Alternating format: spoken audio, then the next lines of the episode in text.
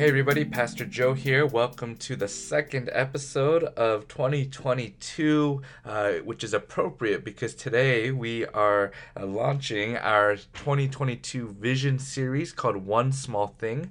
Uh, this is going to be the mantra that uh, guides uh, who we are for this calendar year here at Bothell United Methodist Church. Um, we're excited because we feel like we're being invited into what God is doing and that each one of us has the capacity to do one One small thing, and a lot of one small things will work towards transformation in our lives, in our communities, even the world. Today we uh, start this series by looking at Exodus one, uh, the two Hebrew midwives, uh, Shiphrah and Puah, who uh, defy the Pharaoh's orders, um, and so uh, check it out. On December first, nineteen fifty-five, in Montgomery, Alabama, Rosa Parks sat on a bus. She would go on to be called the First Lady of the Civil Rights Movement and the Mother of the Freedom Movement. She would go on to be the first woman to lie in honor at the Capitol Rotunda upon her death in two thousand five, but on that day, she sat on a bus. Now, like most people, Miz Parks got off of work in the early evening and began the commute home. She sat in the section designated for people like her in the back, behind the rows reserved for white people.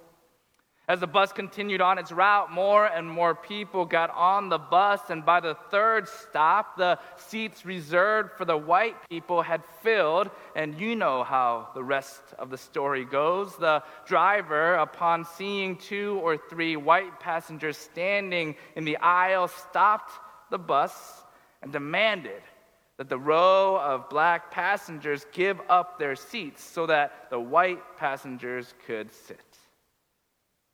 Rosa Parks sat on the bus. Now, Miz Parks wasn't the first person to not give up her seat. Bayard Rustin uh, refused in nineteen forty-two, Irene Morgan in nineteen forty-six, Sarah Louise Keys in nineteen fifty-two, Claudette Colvin, Aurelia Browder, Susie McDonald, and Mary Louise Smith, not even seven months prior to that day, and yet it was this specific act that led to the three hundred eighty-one day boycott of the Montgomery bus line.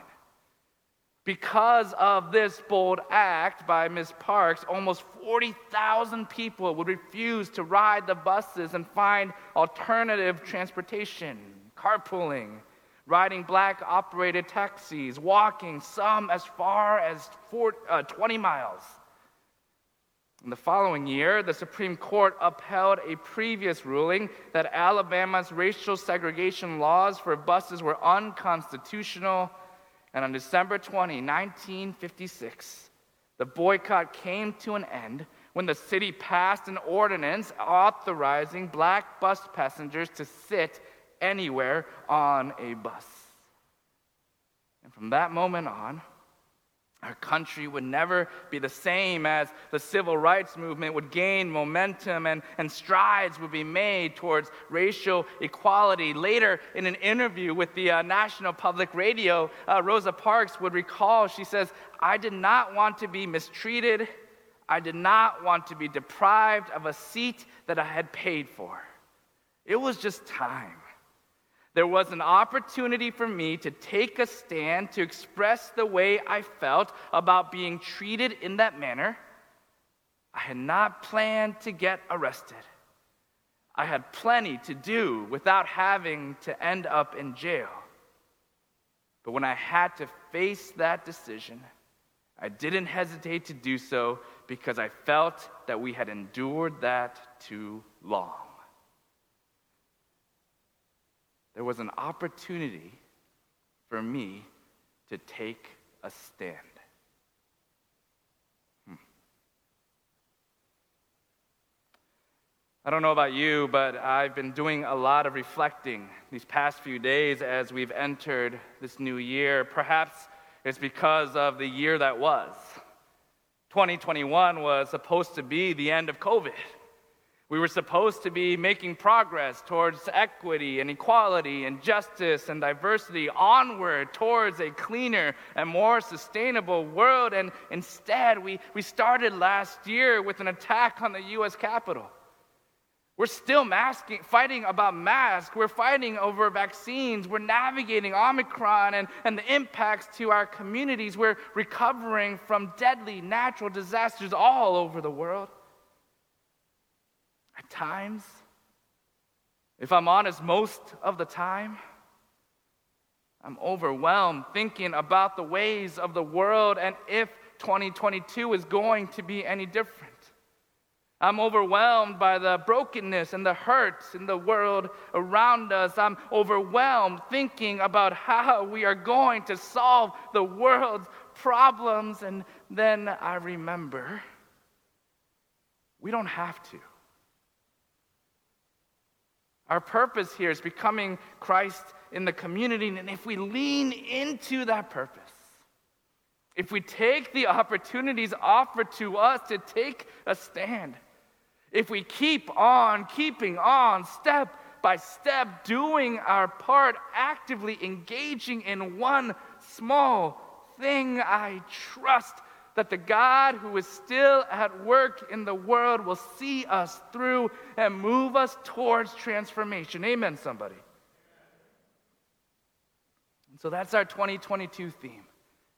One small thing. For these next four weeks, we'll turn to stories in Scripture where people did their one small thing, only to see that God transforms the whole world, that all would come to know that abundant love. And today we start in Exodus one.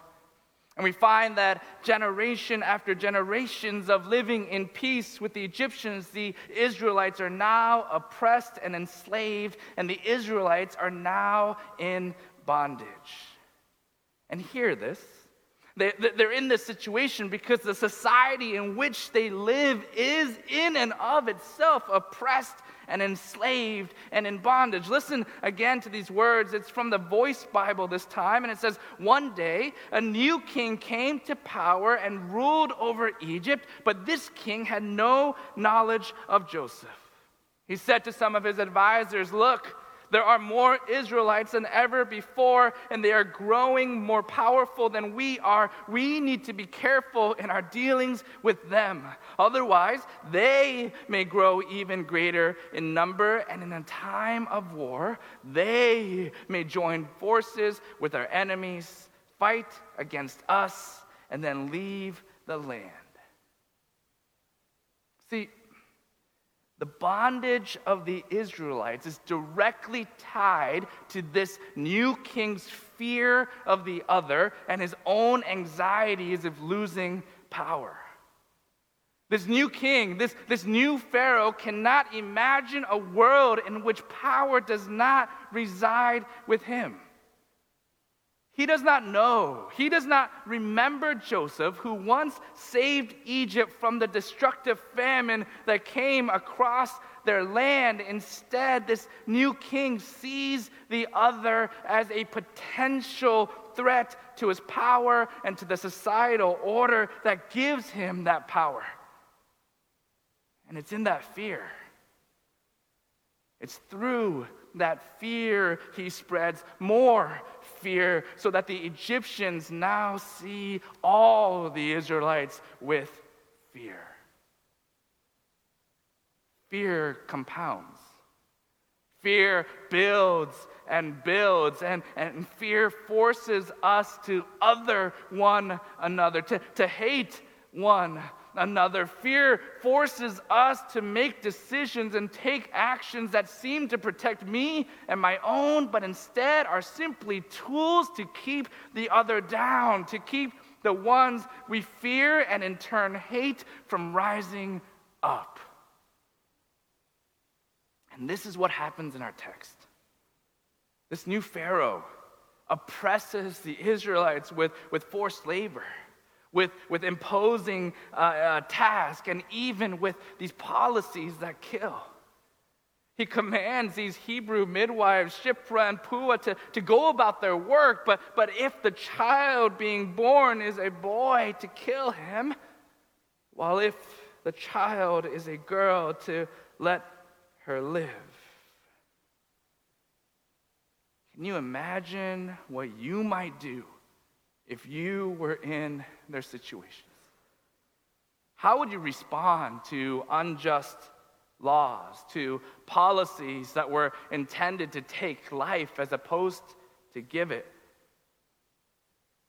Or more directly, how do you respond to such laws and policies? We know how the midwives respond. They do not do as the king of Egypt commands them, but they let the boys live. What I'm interested in, and what I love about this text, is that it tells us exactly why they did what they did. Go with me again to verse seventeen. It starts, "But the midwives feared God." This idea of fear is so interesting to me. What does it mean to fear God? For, for some, fear might mean how we are afraid of something bigger, stronger, more powerful, so powerful to be dangerous, but, but I'm not sure if that's what's happening in our text here. You see, if we are talking about fear solely as the emotion that's caused by the belief that someone or something is dangerous or likely to cause pain or a threat, then what the text is doing is setting up for us a hierarchy of fear. Who will the Israelites, who will these Hebrew people fear more, God or Pharaoh? But that comes later. That comes much later, when one of these boys that's supposed to be tossed in the Nile grows up to be Moses and faces off against the magicians of Egypt's court. That's later. For now, what happens with these Hebrew widows is that we know that they know their God is a God that created the heavens and the earth, that their God journeyed with the ancestors before them, that their God made with them and their ancestors a covenant to love them, to guide them, to be with them. And it's this God that they fear. It's this God of love that they fear. Or in other words, this God of love that they revere, that they're in awe of, that they honor, that they respect. And I'd like to believe that it is because of their faith in this God that they are able to challenge the powers that be. I'd like to think that they understood that the way of God is not one of unjust laws that lead to death, but their God leads to life and life abundant. It's be- precisely because of their commitment to this God of love that they are able to go directly against Pharaoh, refusing to obey his command. You know, Desmond Tutu once said that there's nothing more radical, nothing more revolutionary, nothing more subversive against injustice and oppression than the Bible. There's nothing more radical, nothing more revolutionary, nothing more subversive against injustice and oppression than the Bible. But I wonder if it's possible that we've gotten too comfortable in our faith, that we've allowed culture and society to shape our values and not the other way around. Look, I, I know that this doesn't happen overnight, that there's only so much that each one of us can do to shape values, to shape culture, to truly make a difference in the world. But I wonder what kind of transformation we might see if we all did one small thing. Later in today's service, we're going to share with you some of the ways that you can do one small thing. This week specifically, following in the legacy of Shiphrah and Puah and speaking out in the halls of power. And I really hope you take this invitation seriously, this, this invitation to live into your faith. I want to see transformation in our lives, in our world, in our communities. I hope you do too. And so may our faith compel us, maybe even propel us to action. And may God bless each one of our one small things so that all might come to know God's abundant love. Amen? Let's pray. God, we give you thanks for this new year, for this opportunity to reflect, to remember the ways that you have been faithful to this point and to call on your faithfulness again and again as we look to the ways that you are leading us into the future. Grant us the boldness and the strength and even the courage to live into your call, to participate in that one small thing that you're placing on our hearts, that you are nudging us towards, and may, through the power of your Spirit, we be the people you call us to be. For it is in your holy name that we pray. Amen. All right, so that was our first sermon in our twenty twenty-two Vision Series, One Small Thing. Um, I really hope that there was something in there that inspired or challenged you. Uh, here at Bothell, we are inviting and encouraging everyone to live out their one small thing this week uh, by contacting their legislator.